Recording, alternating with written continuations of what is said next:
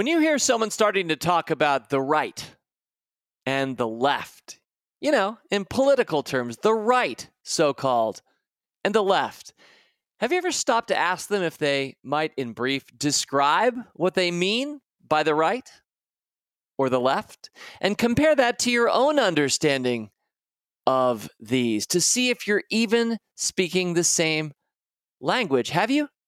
Because I'm betting that you're probably not speaking the same language and is right and left even the correct frame.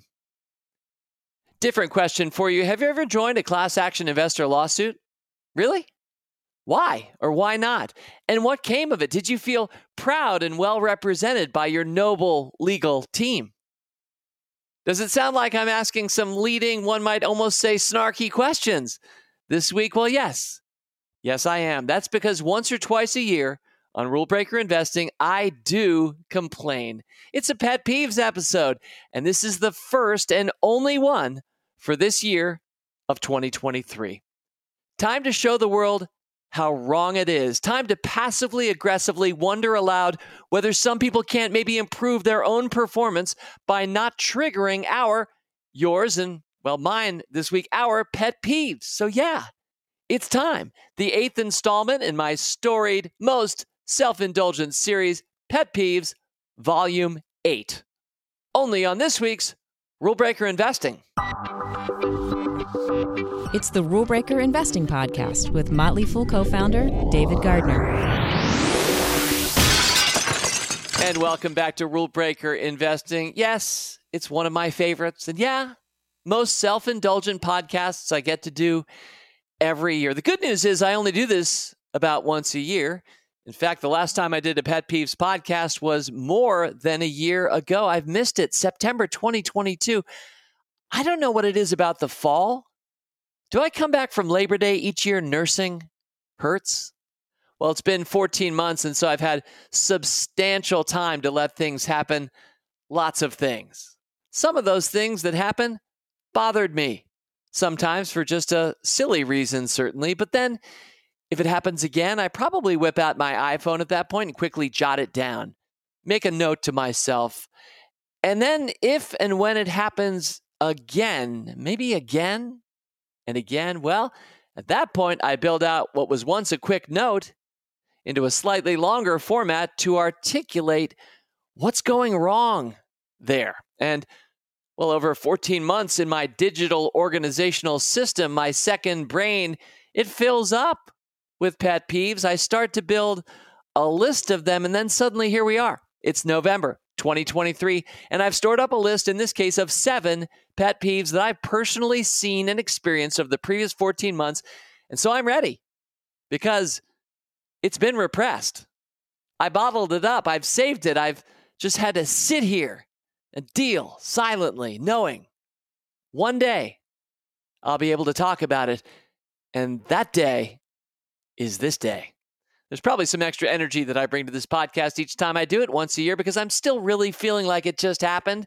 Each time I do one of these episodes, and this is the eighth, I point out that every single past episode is non duplicative. That's right. I don't go back to the well or keep beating a dead horse over and over again. Somehow I managed to fill up episode after episode with new, unique pet peeves, which reminds me to mention one of my original pet peeves back from volume one are people who have long lists of their own pet peeves.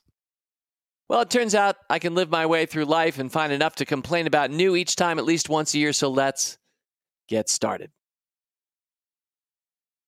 Pet peeve number one doing food at restaurants instead of politely ordering. Let me explain. In fact, this particular pet peeve keys to another way back in volume two. It was pet peeve number six back in November 2017. Does anyone remember this? Doing cities while traveling.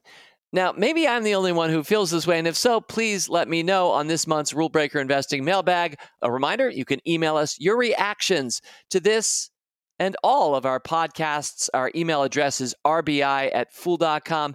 Make me laugh this month, and I'll for sure feature you on our month end mailbag. Maybe I'm the only one who feels this way, but I, I sure hope not. I don't really like it when I'm talking to people and they're talking about the vacation that they went on. And they went from, let's say, Paris to Amsterdam to London.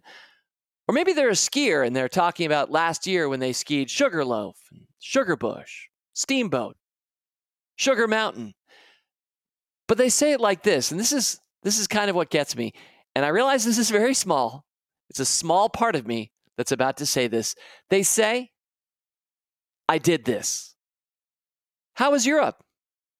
Yeah, well, we did Paris, we did Amsterdam, we did London, we did Sugar Mountain, we did Sugarloaf, Sugarbush, doing things, doing places. Is that what we do? We we do London and then we do Paris? I mean, we definitely visit. I hope we enjoy. Maybe we learn, study, eat, fraternize, but do. And just to do places over the course of your life or your winter break, I think we're not just out there to do places and do people. I think we're there to study, learn, enjoy, experience, love, hate, not do. Which leads me back to doing food at restaurants this episode's pet peeve. Maybe you know where I'm headed. Maybe you know such people. Maybe, dear listener, you are such a person. And if you are, please don't take this too personally. But in the same way that some people do places as they bounce around the world in this life, some people do food at restaurants. Have you noticed? Welcome to this restaurant. I'm Michael. I'm here to take your order. But first, do you have any questions? And your table mate will look over the menu. He's already looked over the wine list and no, no questions. He's ready. You are too. You're about to open your mouth when he launches in. Okay, great. So uh, I'll do the uh, pot stickers for openers, and then um, I was thinking of doing the catch of the day, but second thoughts, let me just do the salmon. And listen, yeah, we'll do some garlic bread if you could bring that out when you um when well we'll do the sparkling water with the bread, and then yeah, we'll do the Pinot. Doing food at restaurants. Now, I'm no Miss Manners, far from it, but when I'm around people doing food at restaurants, I want them to be a little more accommodating, to to work with us all a little bit, server included. Maybe the concept of of ordering has gone awry. I mean, if if ordering is taken seriously enough, then I guess you can order around in whatever ways you please. Do whatever you please, but I prefer a gentler form of ordering that runs something like this. May I please have the pot stickers for my appetizer? And then the salmon, maybe with a crust of garlic bread. Oh, sparkling water too. And do you have the Pinot Noir in the 2018 vintage listed here? By the way, that's another pet peeve of mine for another time, perhaps, but restaurants that put up one year's vintage on their wine list, but then bring you a different year bottle without explicitly asking or acknowledging. But anyway, two ways to order may I please instead of will do. Now, I realize this is small, it may seem petty, but this is how we roll once a year on this podcast. Some people say the devil's in the details. I'm in the camp that says God is in the details. And so, doing cities and doing food, well, wait, is it the same people? Are the people doing cities also the same ones doing food? Yeah, so we did New Zealand, did the Lord of the Rings tour there. How could you not? Did Down Under. I mean, if you're going to go that far, we did Singapore too. Didn't do Tokyo, too much. But we did this amazing Japanese restaurant in Singapore where we did a sushi that was to die for. Did the miso up front, but did a sake that'll knock your socks out. Anyway, people who do the world, who do everything around them. This is this is surely possible that the same people who do cities do food a case for further study for enterprising fools like you. If you arrive at any discoveries or conclusions, please let me know. Pet peeve number one people who do the world. All right, pet peeve number two. Ready for it? The rich get richer. This one's pretty simple. It's used all the time, that phrase, in a cynical way. No one, to my knowledge or memory, has ever said this phrase in any context other than finding fault. Rolling your eyes. The world is so bad, isn't it? The rich get richer. Well, first of all, of course they do. That's how things work. Oprah was rich 20 years ago. She's a lot richer today. Tom Brady was rich 20 years ago. He's a lot richer today. The United States was rich 20 years ago. It's a lot richer today. Dear fellow fool, if the rich are not getting richer, then something likely very wrong or very bad is happening. I bet you're rich. You may not feel like you are, you may not act like you are. Good on you. But if we're comparing your financial situation as a dear listener of the Rule Breaker Investing podcast against the rest of your fellow humans, I'm guessing you are likely rich. And I realize I'm only talking in financial terms right now, while true richness for me is about so much more. You're probably steeped in riches like family relations or free public utilities or new enabling technologies that so called rich people of a century or two ago could not even have dreamed of. You're rich. And I bet you're hoping to get richer. And you're not greedy, are you? I mean, the more you make, the more you give away.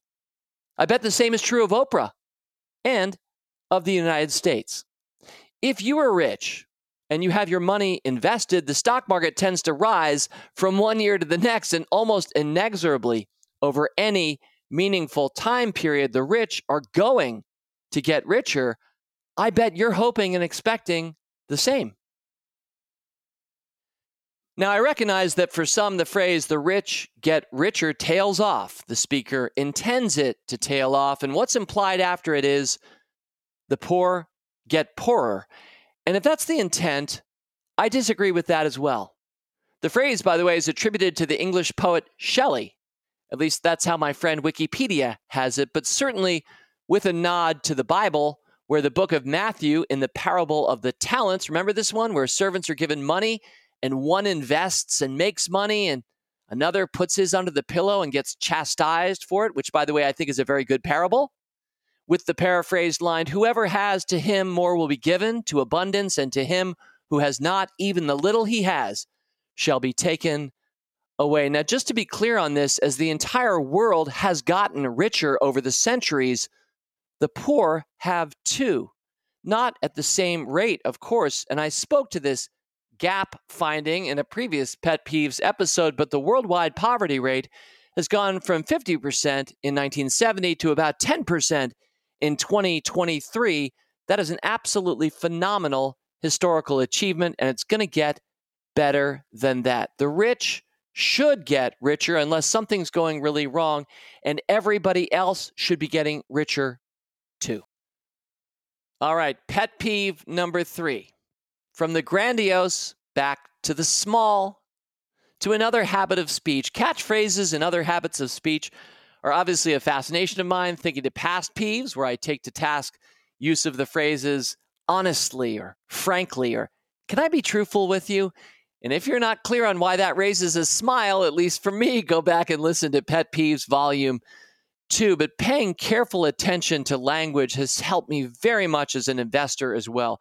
Phrases like, well, you haven't lost until you sell, covered in volume two, or the problematic phrase growth stock, covered in Pet Peeves volume four, or tech stocks, Pet Peeves volume five, which, by the way, what does that mean exactly? Are all windows into seeing the thinking, what I consider here to be the faulty or misleading thinking of people who are regularly fooling themselves and or others based on the language they choose or use. So, yes, I'm a linguophile and I'm ever on the hunt. Okay?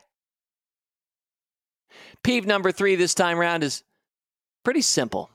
Okay? You may well have seen this yourself. Okay?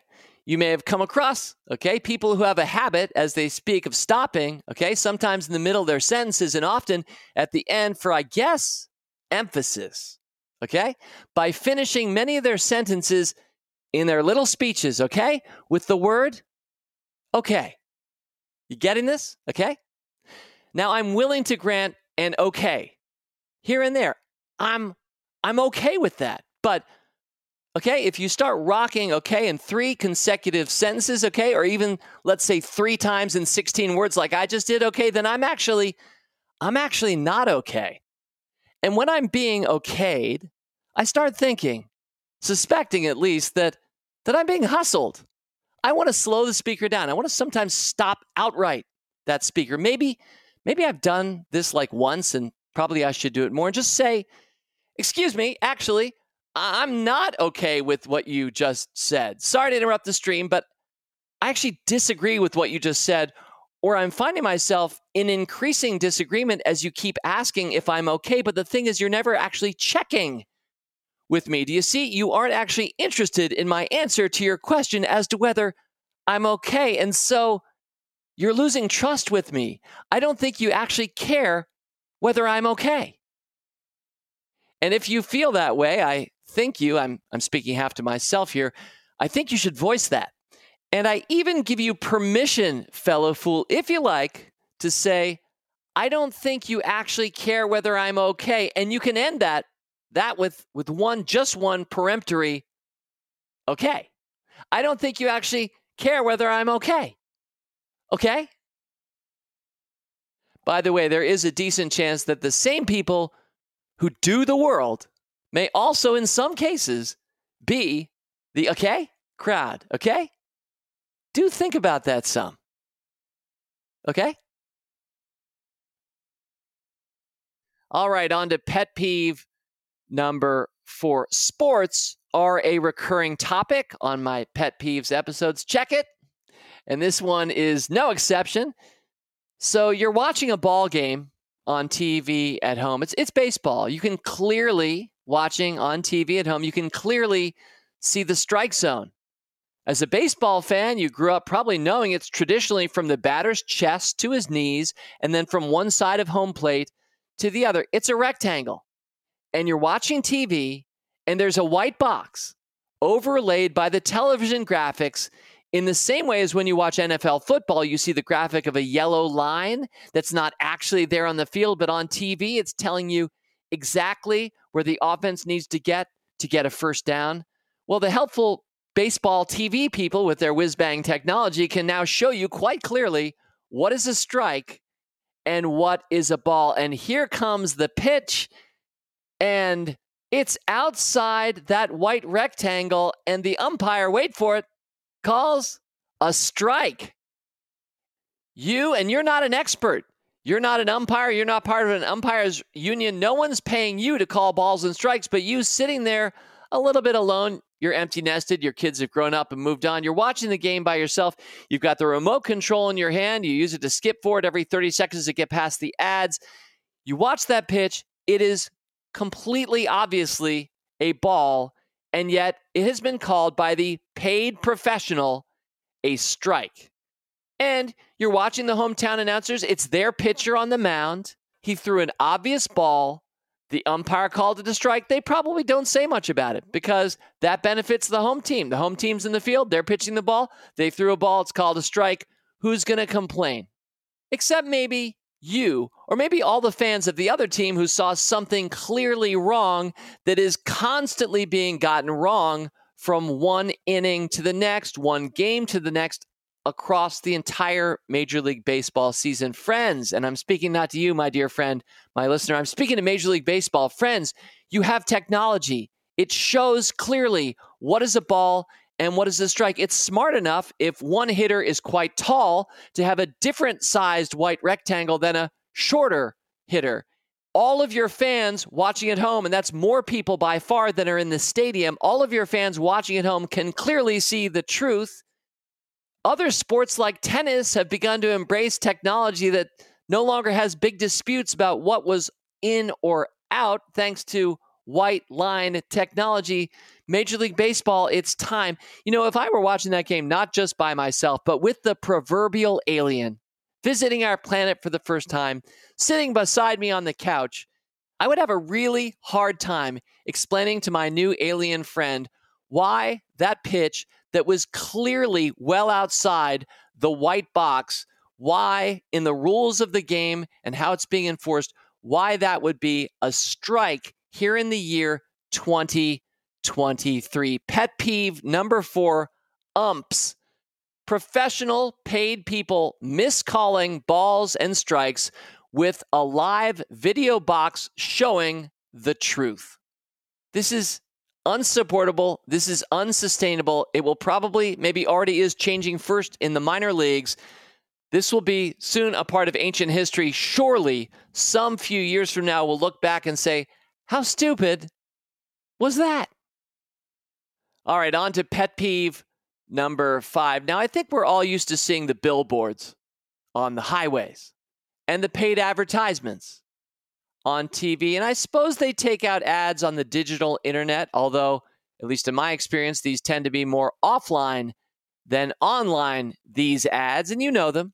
This is not my pet peeve, by the way. It might be yours. The ads that begin injured. And at least if you're in the US of A, which three quarters of our listeners this week are, I think you can probably fill in the blanks after. But but for the 25% of listeners of this podcast who are not American citizens, you may not have this in your country. You may not know what I'm talking about. You may not have a steady stream of advertisements coming from various competing law firms that are each hoping to persuade you that if you've been harmed recently, particularly physically harmed, dial 1 800 GET WELL or 1 800 I LIKE Mike or 1 800 FIGHT BACK to reach to reach out to your friendly, trustworthy, almost always male, not female. Am I right? Handsome and kind of an oozing way, personal injury lawyer who fights for his clients and will always have a great track record of getting you back to even, making it right. And usually, by the way, taking about 25% to 40% of the money recovered for his victims in his contingency fees, which, which I'm not here to criticize only to point out that it seems like that's quite enough. Quite enough money for them to blanket our world in highway billboards with their faces and their appeals. It seems like this this is a business that is working and has a lot of ad money to spend for it. Again, this might be a pet peeve of yours, but to me, no, it's not mine. It's too easy. I want to take a half step away instead and talk about my own related pet peeve, which is class action investor lawsuits. I asked you at the very top of the show have you ever been part of one of these? And some of us will have done so. Some of us will see that our stock that we're part owners of, the company that we own shares of, had a disappointing quarter. It gets announced, the stock drops, oh my gosh, 30% at market open. And within 24 hours, you will probably see half a dozen, maybe dozens of press releases advertisements basically from law firms that are embarking upon class action investor lawsuits aggrieved because the company blew its quarter, its stock dropped, and clearly these people have to pay. The great irony of class action investor lawsuits is the law firms themselves need to get actual investors, you know, you and me, the part owners of the company, to agree to join them in a class action suit. And for those, I've never joined one, but for those who've reported in at Motley Fool community in our forums over the many years, how often do I hear that they got pennies back, not just on the dollar, but on the hundreds of dollars, pennies back, a comic small check for their participation in the class action investor lawsuit that they had signed up for and usually never do so again. I think the people who join these these days are generally unwitting people who have never joined one before and realize that in contrast, I think, to the contingency fees that personal injury lawyers earn, the people who make the money on class action investor lawsuits are mostly just the law firms themselves. And boy, aren't they jumping all over each other to be the one to represent the largest class. Part of my pet peeve thinking here is it's very ironic when you really think about this when companies make mistakes, and we all make mistakes all the time, really, when companies make mistakes, in addition to the hard times introduced by a down quarter or a down year, these companies have to deal with the nuisances and have to expend money. The company that you are a part owner of, the company that I am a part owner of, as stock market investors, our companies have to then spend additional money and time combating or at least working with these nuisance lawsuits. So, most ironically, class action investor lawsuits are supposed to protect us and benefit us as investors in these companies. But if you're an investor like I am, which means you're there to stay, you're a part owner of the company, you are being nuisanced, you are being hurt by the supposed class action you are being asked to join. And so I say, maybe we should start our own class action suit aimed at the nuisance law firms themselves. Dream with me here in the spirit of John Lennon. Can we imagine together? Imagine if all the people, all the shareholders of one aggrieved company that just had a down quarter and got greeted with a flurry of class action lawsuit announcements, imagine if those shareholders of that company filed an historic new form of class action suit contending that the law firms themselves are destroying our value, value for shareholders, primarily through diverting the attention of our corporate executives and through the wasteful necessity of higher legal costs, ultimately costing us shareholders who have these costs passed on to us as owners of the equity. The irony is that the predatory firms pose as representatives of shareholder value when in reality, they demonstrably subtract from shareholder value through their actions, which in many cases form their firm's primary business model. You with me here, fools? It's pretty simple. The Motley Fool in our community believe these law firms subtract value with their nuisance suits. And I believe we could put a firm dollar figure on that cost, and then we will act to reclaim our costs. You know, a single successful class action suit like this one, reclaiming damages from a nuisance firm, that could historically reverse millions and millions of dollars and hours, a generation of extortion, as it would set a legal precedent that would force all nuisance firms in future to think twice about the quality of their cases, else they'd be sued. Think that over with a cup of Joe and get back to me. All right, two more for you. Let's move to pet peeve number six. Edwin Abbott in 1884 first published his book, Flatland, a romance of many dimensions. Now, I'm quite sure some of my literate listeners have read this, maybe more than once, maybe more recently than I have. I'm giving you my recollection, having read it in my 20s, which is three decades ago. But Edwin Abbott created a world of shapes, of dimensions. He called it flatland. So let's let's be mathematical just briefly here. One dimension. A one-dimensional world is a line. If you draw a line across a piece of paper that has one dimension. And in his book, Flatland, which is a fictional imagining, he has Lineland, and Lineland is inhabited by lines. And the funny thing about lines is they can't see squares. They can't see squares other than as a set of points on a line. If you just draw a line across a piece of paper and then draw, I don't know, a square over it, as that line hits into the square, it only sees the line as it approaches that square, as it gets near, it sees the edge of the square is just another line. It can't see what's behind it. It can't see in two dimensions. It's a one dimensional line. By the way, very similarly, a zero dimensional space is, is a single point. And so if you just draw a little dot on a piece of paper with your pencil, you've just drawn a zero dimensional space. That point itself can't see a line except as a point. All it can see is points. And so this is the world of flatland, a two-dimensional world. And if a if a sphere shows up, if a sphere shows up and intersects that two-dimensional plane, the line thinks it's a line. The two dimensional squares floating around on that flat piece of paper, when a three dimensional sphere intersects it, only see the sphere as a circle a fellow two dimensional shape, squares and circles in any two dimensional shape you sketch out on paper cannot see the third dimension. And you and I, by the way, as three dimensional figures, we have a really hard time conceiving of a fourth dimension, or how about a fifth one? Which gets me back to how I started this podcast talking about the left and the right. Those are political terms increasingly, but this is not a political point. This is a point about two dimensional thinking. As a fellow US citizen, or even people outside the US, you might have heard this phrase in recent years a blue state or a red state. There are no other colors. There are just blue states and red states. Sometimes you'll hear some subtle, nuanced observer say it's a bit purple.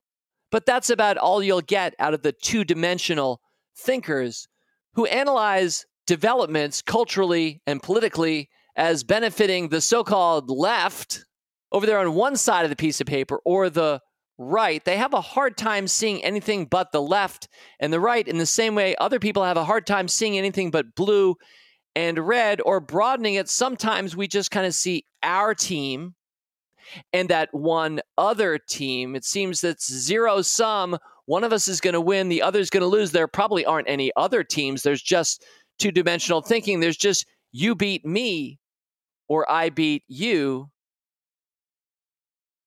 And in the same way as three dimensional figures, you and me, three dimensional creatures, we can look down at a flat piece of paper and see a rectangle drawn on that paper. Maybe it even looks like a, a white rectangle on a TV screen watching baseball. You see, and you can easily interpret a two dimensional thing as simplistic because you're a three dimensional creature. That's what I encourage you to do as you see coverage increasingly of world events and how we see the world where you're either a PC or a Mac, right? Apple or Microsoft. You couldn't there couldn't be anything else but that. And surely nobody would ever own both an iMac and a PC because we're two-dimensional thinkers and as the media and as the news media covering events, we're going to actively talk about the left and the right, even though most people, at least in my experience, when you press them, they have a hard time articulating crisply what is exactly meant by the left or what is exactly meant by the right. And anytime you want, this is not a political conversation. Have fun with a friend. Both of you write down five adjectives or phrases that you would say characterize the right, like your five top ones, the ones that clearly in your mind describe the left. Both do so blindly and then compare notes with your really good friend that you're doing this with and see how similar or not this simplistic two dimensional model that is being foisted upon us only if we listen to it and want to play that way, often by the media today. It doesn't take a lot to take simple two dimensional thinking into newer, more interesting space. A lot of people, when we think about our society, we think, you know, do you want to be free or regulated? That's a simple two dimensional way of thinking free or regulated. But then it's not just all of American life today, we might instead look at two different things our economy as one thing, free or regulated, and then how you and I live our lives, the personal choices that we have, our privacy, for example. Do we want to be free or regulated? And often it seems the suggestion is that half of us believe that everything should be a regulated market with regulated living. And the other half of us think we should generally have free markets and be able to live free. But as I've coexisted with you on this planet these last years and decades, it's become clear to me that some people love free markets and free living, and some people prefer regulated markets and regulated living. But a lot of us like free markets and regulated living, and others of us like regulated markets and free living. And we're quickly leaving the zone of saying left or right with a simple effort to create a two by two quadrant in which you could actually group everybody's preferences in four boxes, not just two. And that itself, wasn't it, is pretty simplistic. So, pet peeve number six two dimensional thinking. Pet peeve number six get out of flatland. All right. And pet peeve number seven, maybe from the sublime to the more ridiculous. Let's get back to the stock market a past pet peeve. I can't remember which volume this was, but it might have been volume one. I remember saying, Do you still see this out there today? Is it one of your pet peeves too, dear listener? People who don't know Apple's ticker symbol. Yep, it's AAPL. I, I wish Apple hadn't done that. I don't know if it was Steve Jobs' fault. Company came public decades ago. It's always been AAPL. I'm sure there's a chapter in some history book that explains why they went with that, but how many people go with APPL. And how many times have stocks that ever had that ticker symbol gotten a little bump as somebody misbought something that they thought was Apple? Well, that was a past pet peeve. This one related is not about the ticker symbol, it's just about the corporate name. And how many people in my experience, and this has now become a trillion dollar company. It's a stock that's made more than 100 times its value since I picked it for Motley Fool Stock Advisor members in 2005. It's actually the best performer in Stock Advisor history. I think it's up more than 200 times in value. You would think that a company with one of the best CEOs in America, Jensen Huang, that's active in video games, AI, it's driving increasing aspects of our future. You might own the stock. I wish I did. I've never owned it. I picked it for Motley Fool members. I've never owned this 200 plus bagger. I own a couple of my others. You would think that at this stage of history, especially for people who own it in their portfolios, you would think that people would know that the name of the company is not NVIDIA. It's NVIDIA. Check it. If you have this in your portfolio, especially if you've made a hundred times or more of your money on this, I surely do hope that you know it's NVIDIA. Full on. Okay? As always, people on this program may have interest in the stocks they talk about, and the Motley Fool may have formal recommendations for or against. So don't buy or sell stocks based solely on what you hear. Learn more about rulebreaker investing at rbi.fool.com.